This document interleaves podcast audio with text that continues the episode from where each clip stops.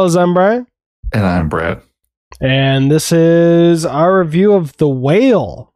Uh, Brad, what do you think? Because I've I, I, don't think I've seen too many uh, opinions of the movie that matched my own so far.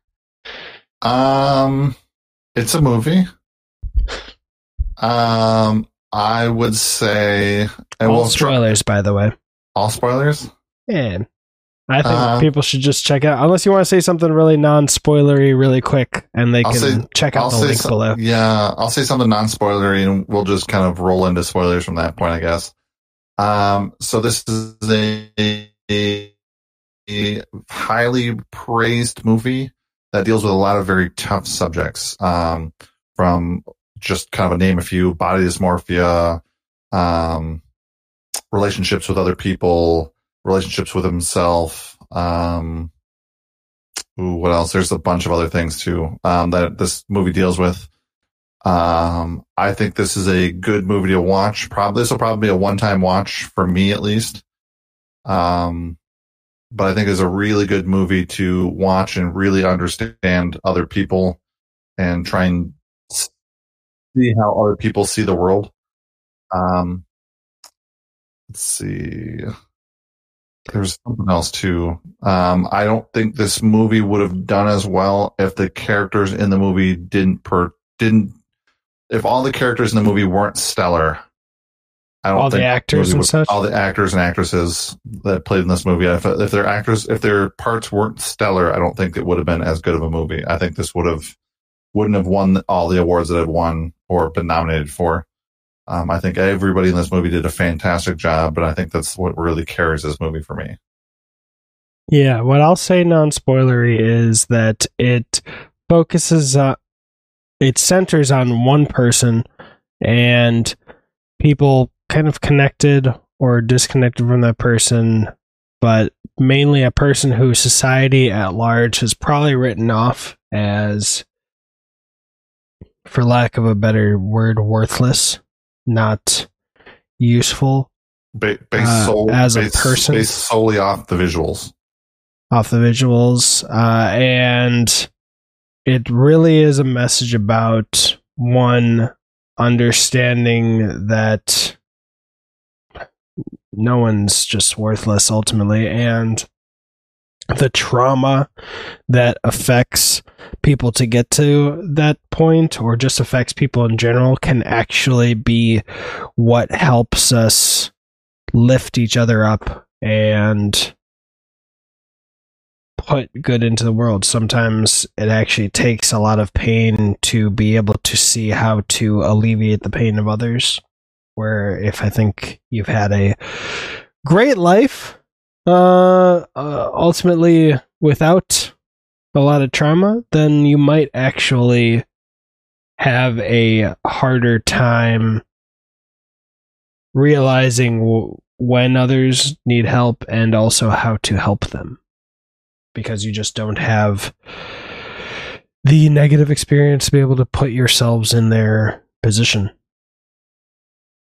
and yeah. like two of the main characters have stuff specifically that I've dealt with. So it was a lot like, ah, my own. Ah. um, it's the second film I've ever walked out of feeling shell shocked, and the first one was Blindspotting, which did not have a lot of experiences that I've lived. Yeah. Um, so this movie was done by A24, who absolutely killed it this last year. And this is kind of us starting to lean into a spoiler section. I'm going to kind of guide yeah, us that way. Spoilers. Um, this is done by A24, which also did other movies. Um, Marcel the Shells, the second movie. They did Everything Everywhere All at Once. They did this movie. Um, they set a record for most nominations. Um, uh, single studios for nominations with 18 awards this year, um, including for Best Picture, Best Actor. Um, they also did other movies um, this year that were nominated for a lot of things: The Aftersun, Causeway, Close, and Marcel the Shell with Shoes On. Um, they won. They won a total of nine awards. Hey. They also have a movie that came out with Julia Julia Andrews, or am I messing up her name? Uh, on Apple TV that I need to check out with Sebastian Stan as well. Uh, they also have another one on Apple TV with um, Joseph Gordon-Levitt. There you go. Julianne Moore. Why did I say Julia Sorry, what did you say? Because I was in. Sh- I was just like, "Wow, that's not who I meant." uh, Joseph Gordon Gordon-Levitt. Oh, what did he do with that? Um, Mr. Corman. Um, Gotcha. That's also on Apple TV Plus. Gotcha. Um, and I didn't even remember. I remember Julianne, uh, from Julianne Moore from uh, being the villain in. Uh, wow, why am I blinking so hard so quickly? Uh, Kingsman: The Golden Circle. Wow, I can't. How'd you blank on that movie? Stop! Stop bullying me. If I bl- Listen. If I blanked on that movie, I get it. If you blank on that movie, that'd be like me blanking on James Bond movies. That'd be weird. yeah, that's never happened. um, all right. So what? Uh, so for me, this was like this is gonna be my favorite film of the year. It's gonna be hard to top. Uh, but I've seen. when you say year, do you mean 2022 or 2023? This movie came out in 2022. That's why I'm asking. I don't know. I'd probably say both. I mean, for me, just being shell shocked leaving out the theater, and also it was so close to, you know, my experience that it means a lot to me, and it resonates in a. I, I would just say both, but it's for the sake of, uh, comparing it to other takes. Like one take that we got from, uh, I don't know what their name is now on the Discord, but just Bridgers. Um, I think their review on Letterbox was like, and all. I'm not saying their take is wrong. I just want to compare it to my own. They're they were like Darren Aronofsky's been very good at showing us um, kind of extreme situations as like something to behold, but this time it just doesn't hit, like hit the mark as if showing this extremely overweight person overeating is like uh like something to behold. Uh, it's more for um this kind of like how horror can be uh just murder porn. You know what i mean? Okay. uh, it kind of came from that angle but also i think he's he's younger and i hope not traumatized. So that's where i thought maybe the uh the different reaction was anyway i've just seen people like not connect with the characters emotionally like i did so how did it how was it for you and not saying Um, your experience is wrong i was just yeah, i wasn't would- would expecting I- negative reactions I. I would say I connected with him a little bit. I can I can definitely see where he's coming from. I can definitely get inside of his head on kind of how everything how everything happened. Um, for me, I was expecting. I think maybe I went in there with um, I don't want to say like too closed off of a mind, but I came in there knowing what this movie was kind of about and how heavy this movie and the topics were.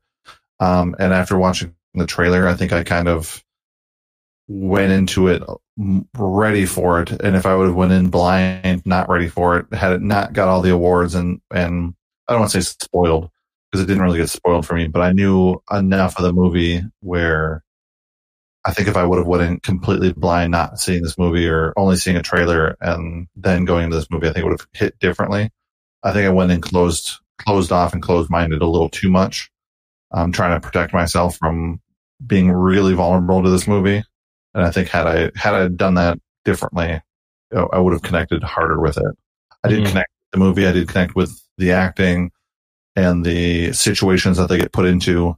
Um, I did connect with. I did understand. I did sympathize. Um, but for me, I don't think this was this was not my movie of the year for 2022, or more than likely won't be the movie of the year for 2023.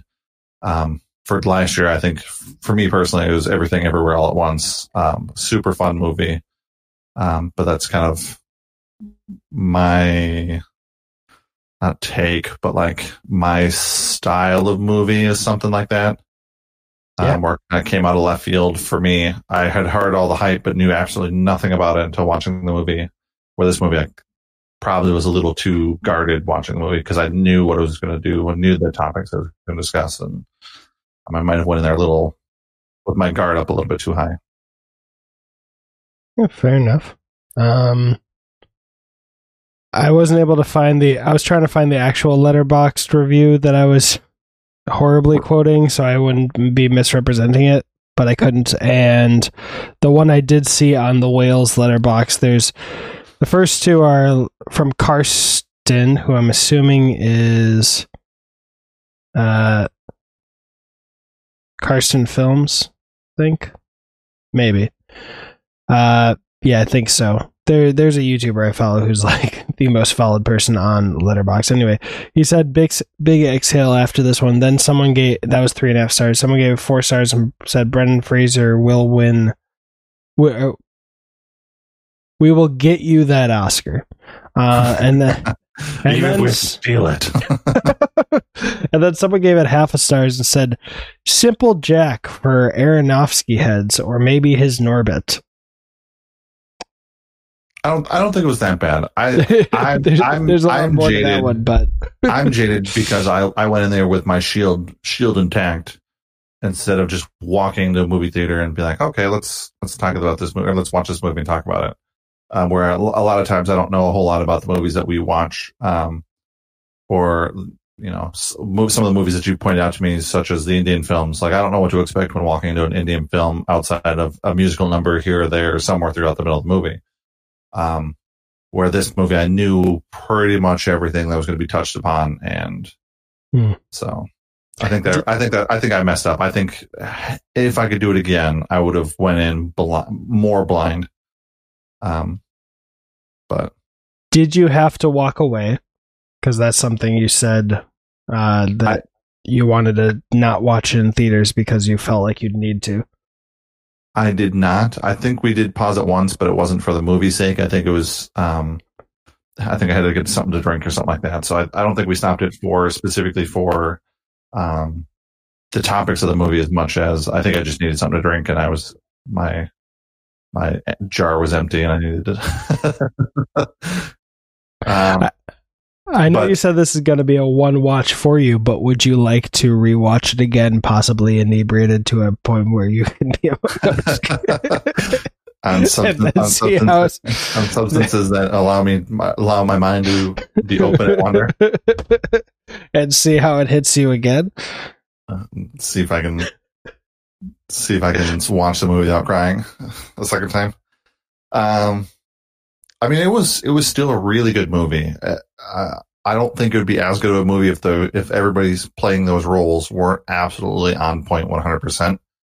Um, I thought Brendan Fraser did a, did a great job. I thought his daughter. I thought the uh, missionary that came through um, was great. I think his nurse was um, nurse slash, and we're in spoiler territories. His boyfriend's sister, uh, um, adopted sister. Hong Um, Chau, who was in the menu and is in another Yeah. A24 film coming up, I'm excited for. Yeah. Um, so I think without all of those, without all of those, I think it, this movie would have been terrible. I think if, if, if any one of those four people would have phoned in their, their actor, their, their part in this movie, it would have flopped. Um, I, Brendan Fraser deservedly gets, gets a lot of that love, but I think a lot of the other actors and actresses need the love also, um, just because of how phenomenal they did as well. All right, so I want to surprise you. Do you know who the actor who played the missionary is? He looked familiar, but not familiar enough that I even bothered to look it up. He never looked familiar to me, but his uh his I think not on IMDb, I guess, but somewhere else his profile picture was the part I recognized him from. That's the kid from Iron Man 3. Okay. I'm cold. you know, Yeah, I know. he he, you know, I know, because we're connected.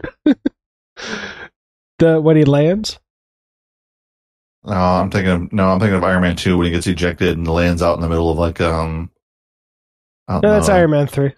Oh, okay. The beginning, the beginning. Well, that's when. uh Correct me if we're if I'm thinking of something different. But after his house gets uh destroyed, he is sent on a flight path.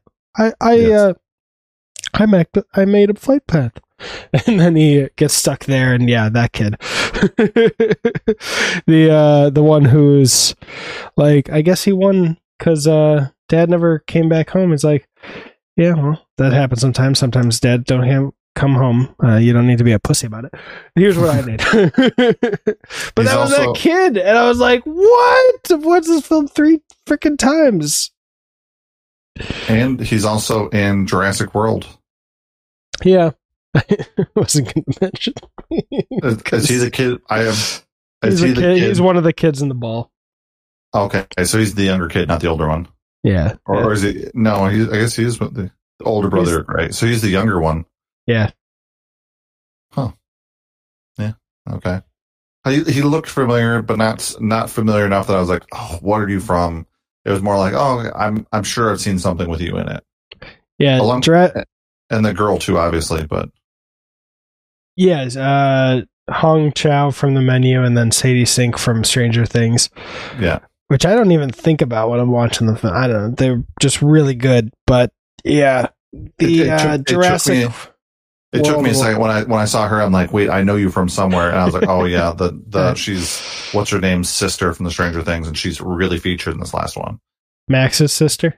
Max's sister." yeah. Yeah, Um, yeah, the Jurassic World thing was definitely a. Oh, you were in Iron Man three. Okay, don't let's not change the haircut at all. You need to look like the Iron Man three kid. Let's let's just keep that. Okay, we'll give you some lines that are different from the Iron Man three script. All right, now smoke this bowl. oh yeah, then then I think he disappeared, and now he's he's just yeah. Darren Aronofsky knows how to get a cast. All right, so the two things that are most closest to me that hit were one. Well, I'll go two. Sadie Sink's character Ellie. Um, I never knew my biological father, so I could connect with how. Uh, I wasn't exactly her character where she tries alienating people before they get close, so she can. I mean, that's but- one way to do it. I mean, but that was very interesting to me because, like, she has just gotten to a point in her life where I imagine she, at eight, was told she was unworthy of love by her father. And then, instead of her mother guiding her through her pain, her mom didn't know how to cope and actually be there for her. So she started feeling alienated in her own house and not deserving of love. And she's so used to now just losing people that her like if you if you ever do see it again like it's fascinating seeing how she'll invite people like the uh like the other kid like "Uh, come back come back yeah and i'll be here tomorrow and then she like when her joking gets too far she like goes overboard to keep him there. Like, if you leave right now, I'll say that you raped me, which is like, that's not an emotionally healthy way to keep somebody there. But I see what you're doing. Um, Yeah. Um, Yeah. she, she does a really good job of protecting herself. Um, because of everything that happened to her, you know, when she, when she was eight and her dad left, you know, she perceived that she wasn't, you know, able to, she wasn't deserving of love. So she automatically then goes a hundred percent the other way and says, all right, well, I'm, nobody's going to love me. I'm going to be an asshole to everybody. So that way nobody can hurt me because I will be the asshole first yeah. uh, and and I will do everything I can to make sure that nobody um, gets close to me. And towards the end of the movie, she does break because I believe she calls him daddy. First time. Yeah. Yeah, so she, that wall does break at some point, but yeah, And we're sure, that, I, like, I can understand that. I'm sure she'll be able to uh, say if like somebody leaves her, it's like, oh, they just couldn't take a joke. That uh, that kind of incel logic. Mhm. Um, but also, like, I remember earlier when uh, she snaps at her dad and says, you really trying to parent me right now? And he's like, "Mm, no, sorry. But there was this moment afterwards where it kind of felt like she wished he would have just pushed back and be like, yeah, I'm your dad. I'm here to be your dad. And so that hit, that, hit, that those abandonment issues hit. yeah. but but also um I'm I'm just gonna I'm just gonna read the post that I made on Instagram about this because I think it'll probably sum up what I want to say, but in under 300 characters.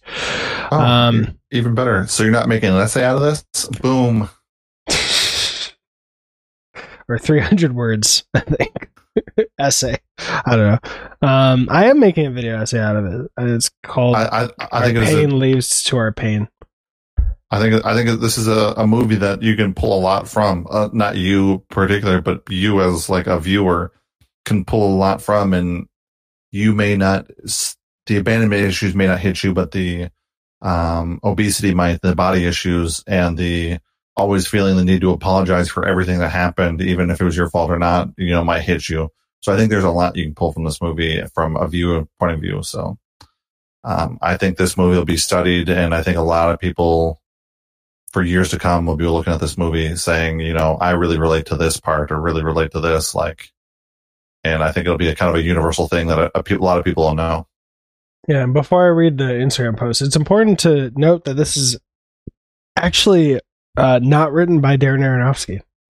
No, it wasn't. uh, it was. A, it was a play by somebody else, um, Samuel D. Hunter. All right, so that might uh, explain why there's such modern, just, you know, online courses and talking about the 2016 presidential election. Uh, Um, yes. or the run up to it. But uh this is what I wrote and I actually haven't reread it, so let's see. Um I was 289 pounds at my heaviest and I worked together to get there. Uh that wasn't a typo. I worked to get to 289. I was trying to get to 300.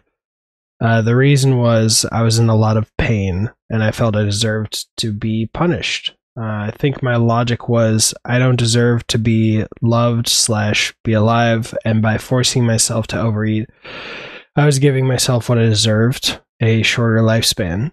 Thankfully, I got out of that cycle and turned things around. I'm healthier now emotionally and physically.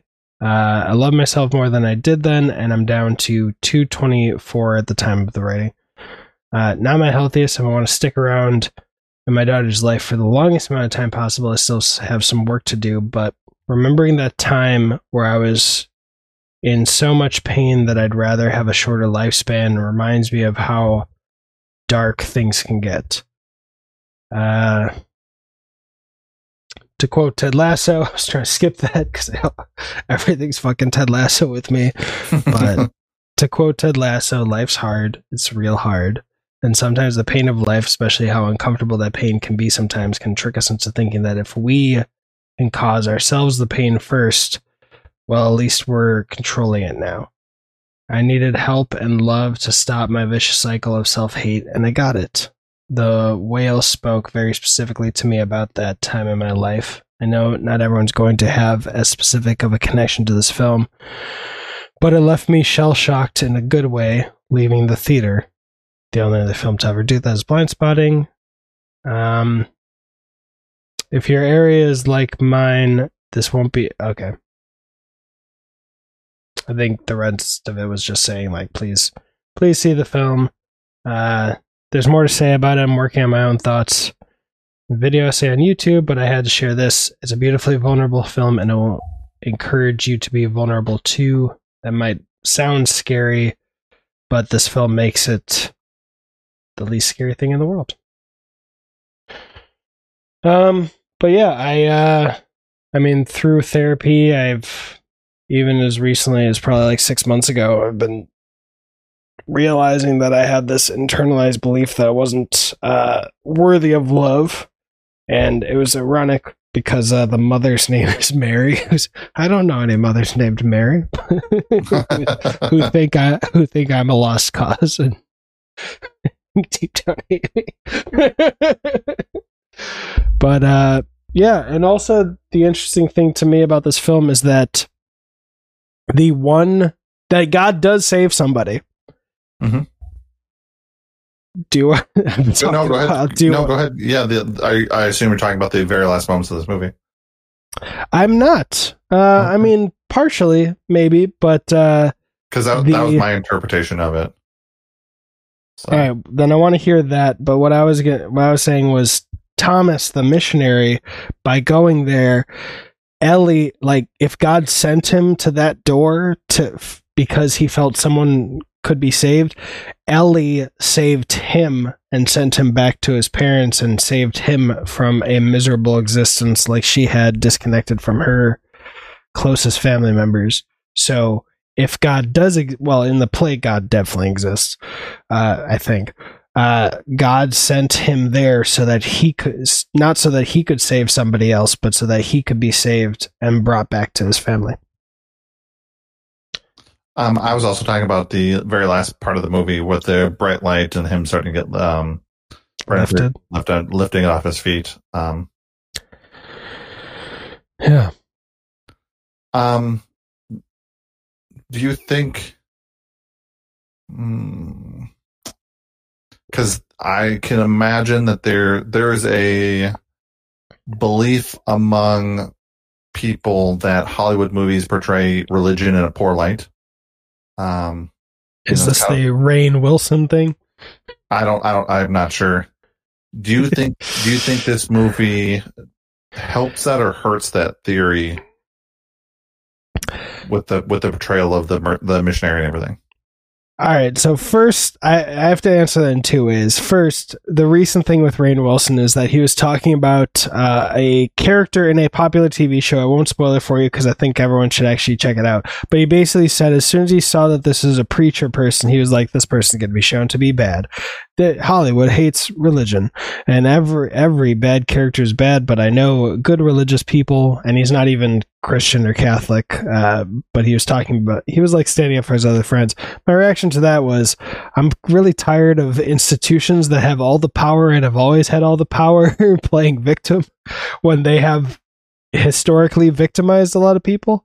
Like I I just that's my broad uh take on it like I'm a lazy atheist. I have no hate towards people who are religious. I don't think they're bad people. I think there's a lot of problems in the institutions that probably still need more fixing but ultimately they've always been in power. I think they should stop fucking crying about it if their victims of those systems need to work that out in art.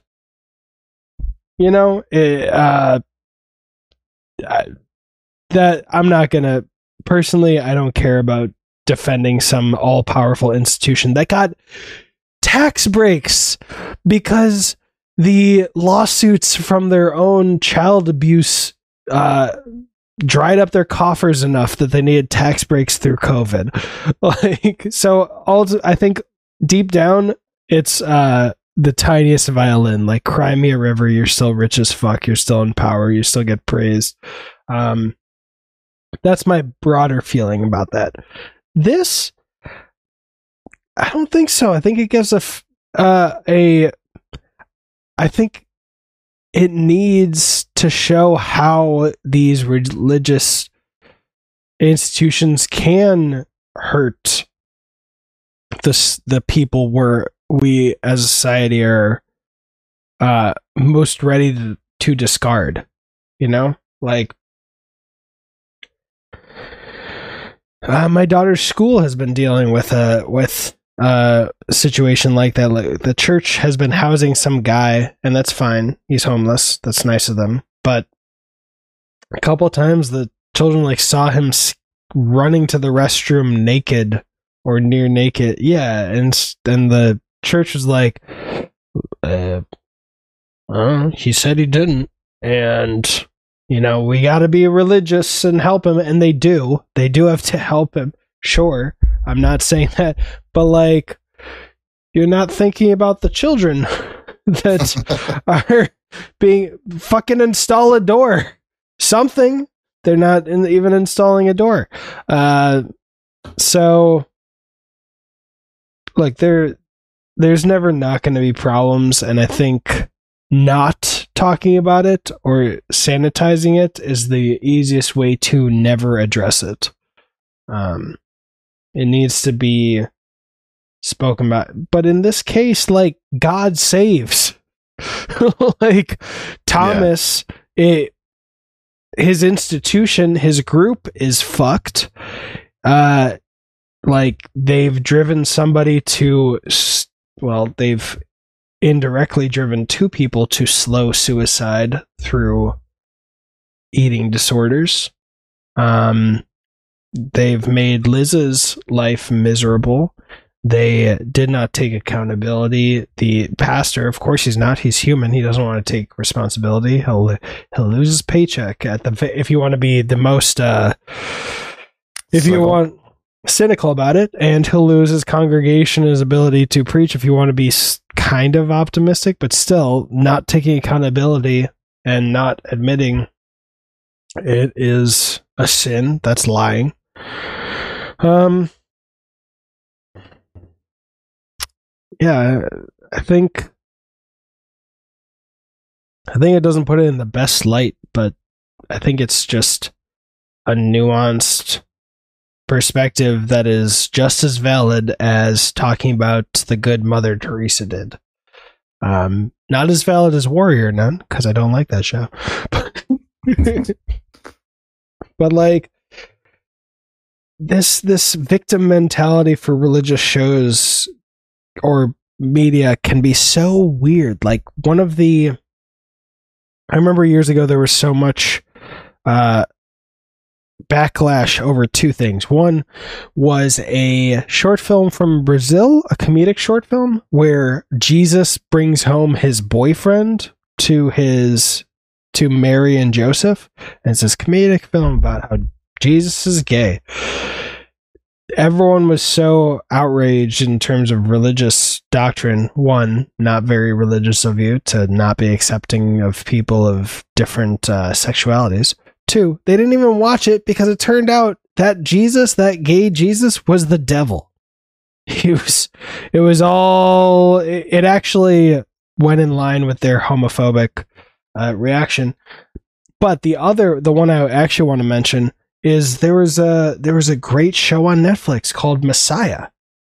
It was nuanced. It was it was this like modern take on what if a Messiah came and seemed to be uh, doing all these messianic miracles, you know, in terms of like in the middle of a tornado or something, saving people and surviving.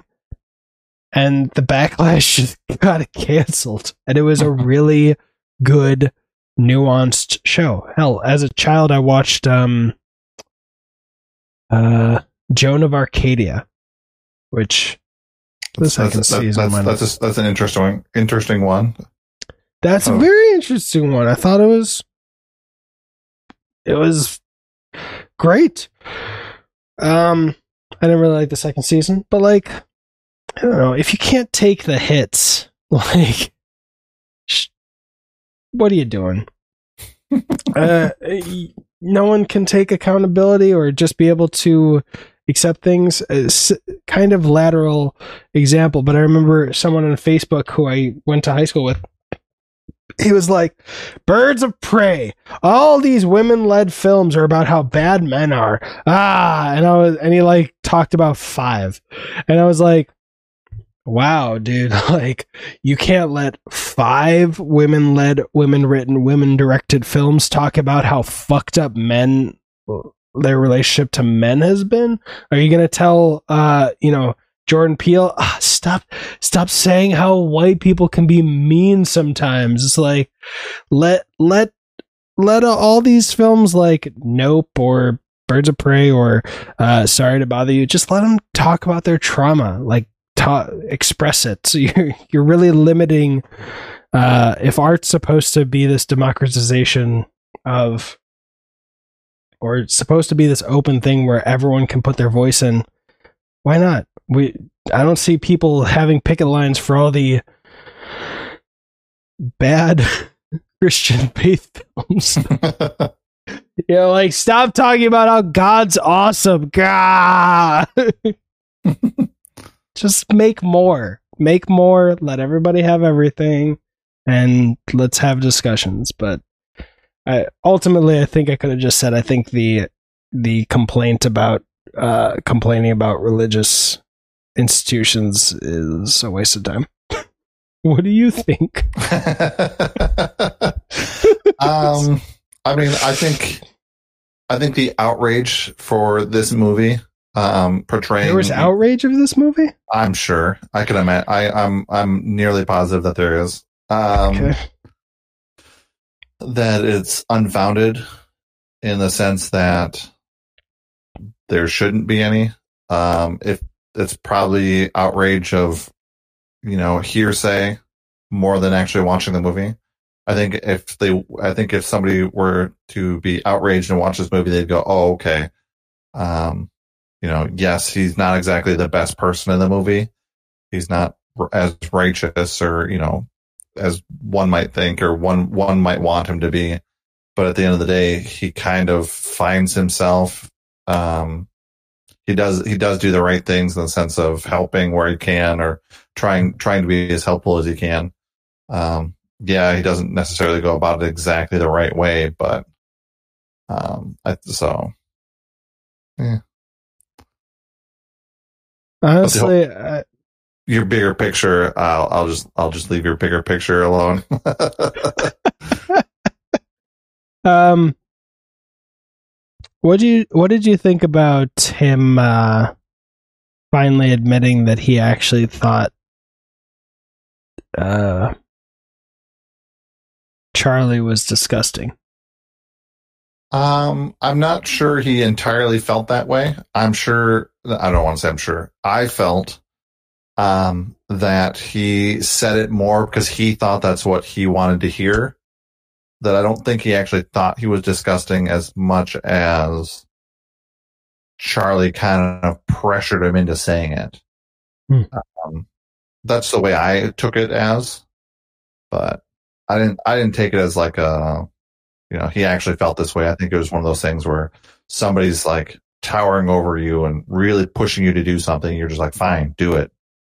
Um, you know, here's what, here's what you're looking for you know, whether I believe it or not is completely different. That's interesting.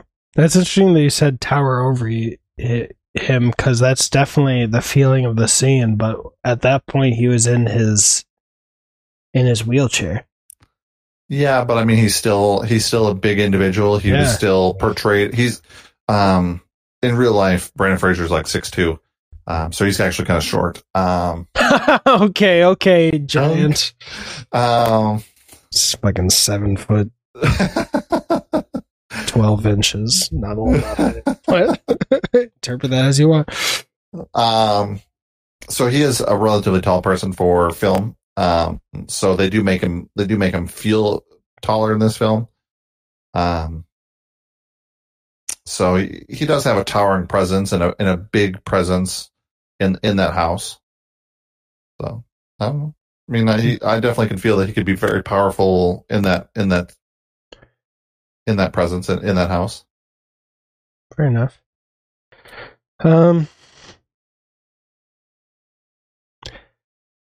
All right. What did you think about when Dan, Dan the pizza man, finally sees Charlie and Charlie goes on a on a eating frenzy until he pukes.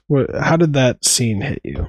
Um, for me, I felt like it was more of like um, a curiosity from the pizza guy's perspective because it's not very often that I'm sure even oh, this is pre-COVID because they were doing the election, the runoff election up to in the background they were doing the um, Trump winning his, the nomination for the Republicans. Um, so this is pre-COVID. So it was probably very unusual for the pizza guy just to take money from a mailbox and leave it on the on the on the bench outside. So it's probably pretty unusual. So it probably was more curiosity from his sake. Um, and I think the look that he gave was just one of surprise. I think he was probably expecting a normal, more normal person. And when he kind of wheeled himself out in a wheelchair to get the pizzas and he saw him for the first time, it was more of like a, a surprise shock thing versus like a, oh my God, he's disgusting, um, thing. I think it got misinterpreted through Charlie because he sees himself as disgusting. Um, so when somebody does something or looks at you, that's the first thing he went to was, "Oh my god, I'm disgusting." And then so in in turn, he decided to eat eat three slices of pizza at the same time, eat both pizzas and candy and stuff like that. And I think we grabbed a bag of chips too. Was just kind of him like, yeah, I'm I am disgusting. You know, I'm justifying his I'm justifying what I think he was thinking. Um, versus, you know, asking him, you know, what he was thinking or having a conversation with him or not necessarily jumping to the most negative opinion um, because that's how he sees himself. Yeah, it was that sequence that reminded me of uh, what I wrote in the Instagram post because there would definitely be times where I was just hell. I actually completely separately when I was when uh, the YouTube channel was blowing up with the with the uh, the glass onion video that got 150,000 views. After that, for like a week, I had extra like pasta. I was just eating as I was like stressing out of what to do next. like I would be full and then I would eat more. That was the nice example, but that's actually what I would do when I was uh, punishing myself. Was I would just force myself to overeat, even if I had no urge or no desire. I never ate myself to puking. Um, so that was nice, but but it, it's a coping mechanism. I mean, in some in some sense, yes, it may be a negative coping mechanism, but it was. Um, and uh, oh, there's even when he was looking up his um his blood pressure. That was interesting to me because it showed this little window into how he could have healed from all this because he he starts he looks around he sees like fig newtons he's like yuck that's healthy-ish. And then he sees the chocolate and he starts eating and he's like you know what? I'm actually gonna not eat this chocolate mindlessly. And then once he sees the horrifying truth of the situation he uh, goes to like double down and like eat his feelings away. And then he sees the bird. Like he puts out food even though he's in constant pain basically he's still doing like ellie unconsciously where he's trying to like reach out to something beautiful something i guess pure you could say animals are pure in yeah. a way. Um, and then that stopped him from eating, like seeing the beauty in life. And would have been great if he was on the first floor of that apartment building. Maybe he could have gotten out a little, little bit more. Yeah. But. Um. Yeah, because he was looking up all those things and he didn't want to waste the money that he that he had. Um, I kind of I kind of saw that coming. As soon as he offered all that money out to um, Ellie just to hang out with him, basically that he was going to give her anyway. Um, I kind of predicted that he hadn't told what's her name. I knew that was going to be a um, a thing of contention later on in the movie um, with Liz. Yeah. Yeah, I didn't. I didn't. Yeah, I, mean, I kind of, I kind of figured yeah. that there's going to be an issue there. Um, but realistically, I mean, he was trying to commit suicide without actually, without actually, you know, doing anything like immediate. Um, I want to, that's probably the best way to put that. Um, by eating, by eating all the junk food, gaining the weight, having congestive heart failure, not taking care of it, not going to the hospital. He just wanted it all to end so he could be with his partner but he's, not actually do anything permanent. Like he's he's doing it in a roundabout way that he could argue in his head wasn't suicide. Yes, that he could justify it. Yeah. But not, but intentionally not taking care of yourself when you know you have something as imminent as heart attacks, congestive heart failure, um, strokes, stuff like that. If you don't take care of it, then that's kind of the same thing, just justified differently. Yeah, he could. He, he could have afforded medical care. Even without medical care, I mean, this would have had to be like probably a year or two earlier. He could have just replaced his normal food orders with, you know, getting a bunch of cashew instead of bags of candy, getting bags of cashews. Instead of pizza, he could get uh, something. There's a lot of delicious stuff that uh, won't put you in the grave as fast as pizza. Actually, it seems appropriate. Seems uh, hysterical to me that I can throw this in to connect the food and the religious aspect. But the funniest sign I've ever seen in Chicago is pizza is proof that God loves you. Except bread is will make you fat. Scott Pilgrim. Uh, the sauce has a shit ton of sugar that'll make you fat and kill you. The cheese, massively unhealthy for us because we are the only mammals on earth that drink milk from another creature. And also, we had, like, we all started la- as being lactose intolerant. We had to evolve over like hundreds of years genetically to even accept milk as part of our diet. So that seems really ironic. It's like pizza's proof that God lo- loves you and wants you to die. um, but like, yeah, and he could have, you know, like a lot of humans, he he realizes what he needs to do when it's already too late, like repairing his relationship with Ellie. He could have done that years earlier if he had wanted to. He could have tried.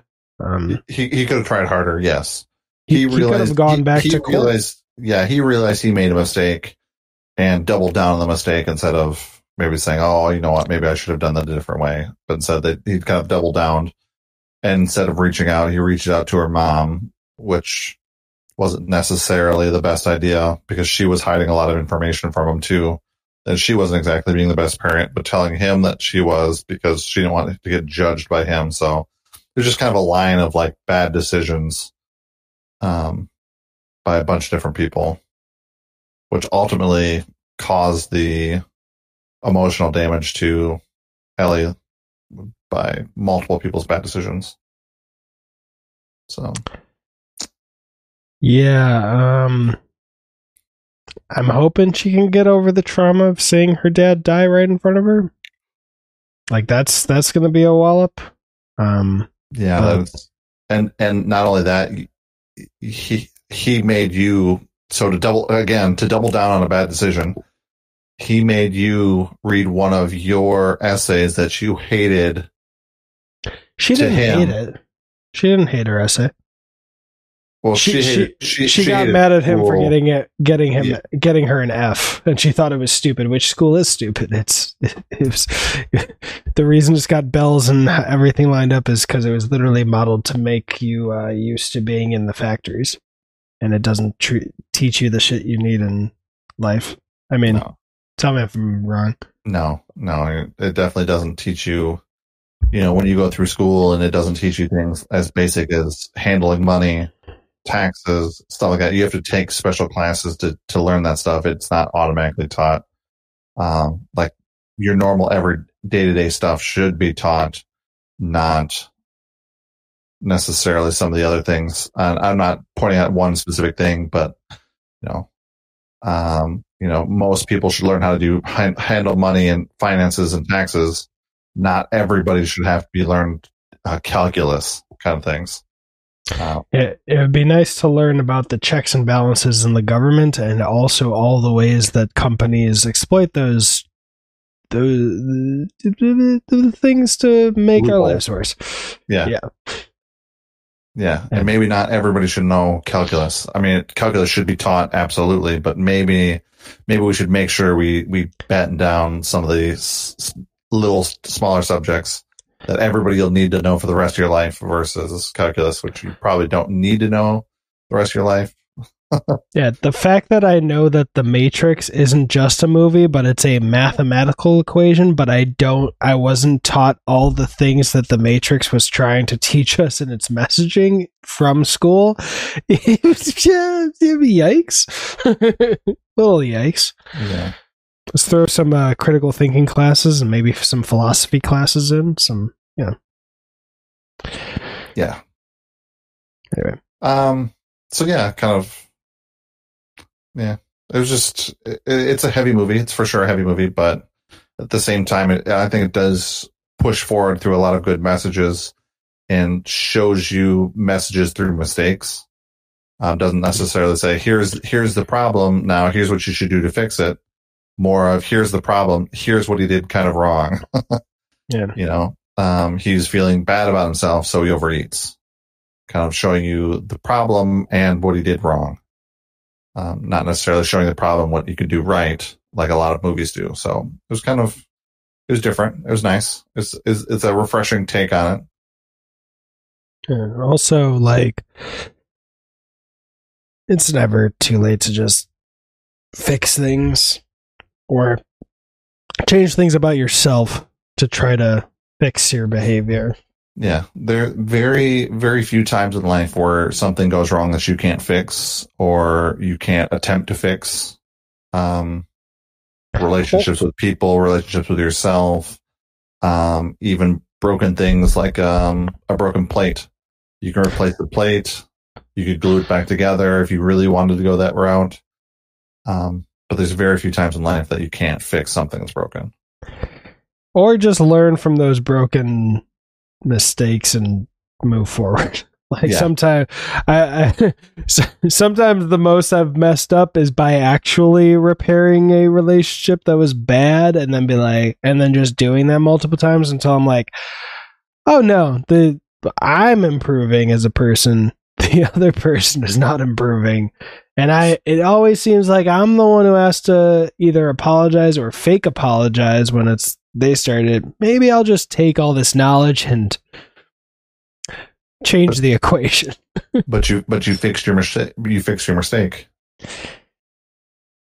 Oh, the lesson I think here is that I I'm perfect and everyone else is exactly. See, I'm, I'm great. no, because I mean, you know, I, have had uh, I I've been the person who's burned bridges, being a dumbass, but I've also had people burn bridges with me and I'm like, "Oh, no thank you." I'm just like, "Okay, I see what you're trying to do, mend things. Uh, it's beyond mending for me. Just learn and move on, please. Just learn and move on." Cuz I yeah. Anyway. Um Anything else you want to talk about the whale? No. Um I think it deserved the praise that it got. Um, me think it was a little overhyped. I wish it would have been a little underhyped. Yeah. Um, I think I would would have hit differently. Um, but I think it's a movie that everybody should see. If you made it this far, you've already seen it. But I think it's a movie that a lot of people should see, and most people should see. Um, versus a movie that you know I kind of as take, take or leave it. I'm not really I don't want to say it's take or leave it, uh, even though that's kind of my stance based on my arguments has probably led you to believe. Um, but yeah, I would say it's a good movie. Well, tell me if you ever check it out again.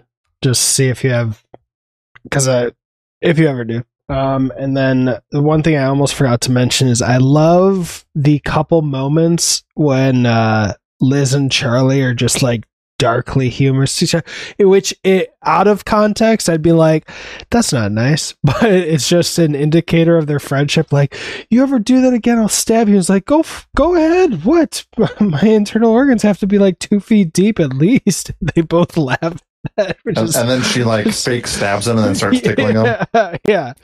Like, but especially when she gets him the fat guy wheelchair, she says it and he's backing yeah. up and she goes beep, beep. It's like that is that is just most times I'd be like, what the fuck are you doing? But that's just an indication of how deep their friendship is, which is just. Uh, I love it. Also, I loved right after when Liz was moving the tables, she just goes, huh? Essentially to the to Thomas, like, come on, help me move the table. Um, yeah, this was uh, I feel like our ra- our ratings are definitely going to be very different because I'm going to the moon with this one. and I'm not going to the moon because I'm going to sit at edible. I'm I'm just gonna go ayahuasca. I'd probably be like mushroomy ayahuasca, but again, I've only had Blindspotting in this movie have me actually feel shell shocked leaving the theater, and yeah, it's ayahuasca for me. It hit me deeply. I there's nothing I can think of to change it. It was so. I mean, even him locking off his partner's bedroom or Do you think that was his partner's bedroom or their bedroom? It might have been theirs but know, knowing that house and having known or interacted with people in similar situations maybe not as extreme like i also know that house must smell uh with how he's living that's no shade to him but I mean, And- also, even most- if he wanted to, he couldn't clean that place physically. You were saying? Yeah. it was mostly just his bedroom. The kitchen and everything looked okay. Kitchen, living room. It was mostly his bedroom that when when sh- when um, Ellie went back there and kind of looked around, was like, "What? This is so gross." Or then I think the guy. No, I don't think the guy went back there. I think it was just Ellie. Uh, Thomas went back there when Ellie was chasing him, and he found. Yeah. Uh, But he but he Charlie's went into the clean bedroom yeah, because that's oh, where he yeah, found yeah. Alan's Bible. Yeah. Um,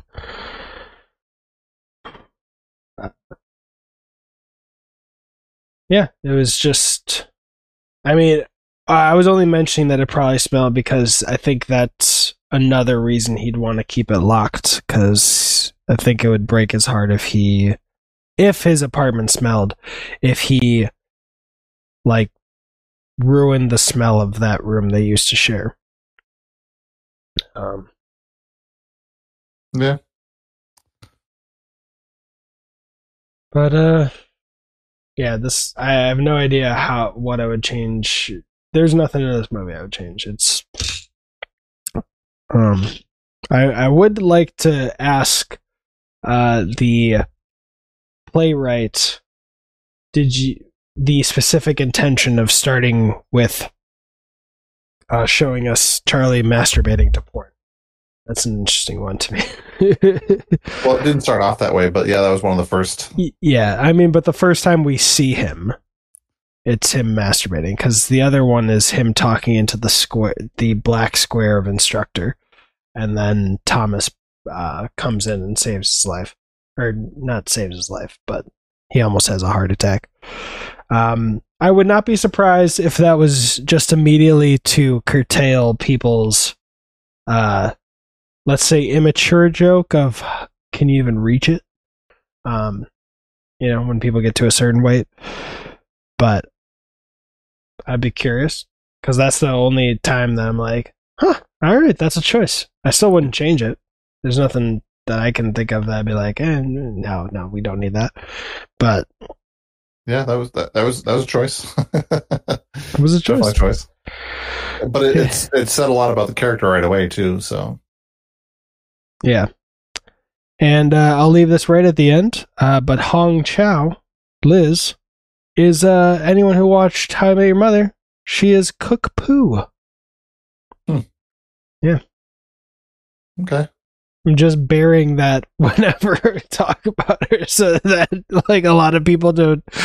I'm sure she doesn't want to be reminded of it after she's doing such amazing work. Uh, but like, I don't. I wouldn't want my work in uh, the menu or the whale or the next movie that I'm looking forward to. Her all those uh, to be compared to her amazing guest appearance as Cook Pu. But that's just me. yeah, or the downsizing. Oh, was she in that with uh, Yeah. Ben She- Affleck? Yeah, she was the one with like only one leg. I never saw the movie. I heard Oh. him talk about it later and be like, "Yeah, there," or someone talk about the original script and that it was very good, and then they, the I don't know. It's it's a cool concept. So I'll leave it at that. It's a cool concept. Uh, but anything else for the whale? No, sir. All right, where can people find you on the intranets? They can if you want to har- harangue me, it's uh, at Brad F nine one two. and uh, movies are dope everywhere. I I finally got to update my ID for the first time in like a decade, and I'm no longer at 290. Woo! Healthy, Uh, not not for aesthetic reasons. For oh, I I learned something recently. There's a difference between body positivity and body neutrality, which is body positivity is I love myself because I'm sexy as hell. Doesn't matter you know where I'm at, where body neutrality is, I love my legs because they help me run. I was like, oh, I like that. Like, I'm just throwing that out there. What were you gonna say? Uh, Florida doesn't make you put your weight on on IDs. Just in case you ever needed to get a Florida ID. See, Brad, I need to remind myself that Brad chooses to live in Florida. uh, is that well? I think that's a positive thing, but it also opens up the uh, uh, possibility for is that just another form of denial? Definitely could be. anyway, uh, how does this outro go? This um, this movie may have been a mush or yeah mushroom. you said edible, but if you want to yes. change it no, to no, mushroom, No, edible, edible. All right. or this mo- movie may be in ayahuasca. But either way, this movie was dope because Yeah, this- movies, movies are dope. dope. and we out.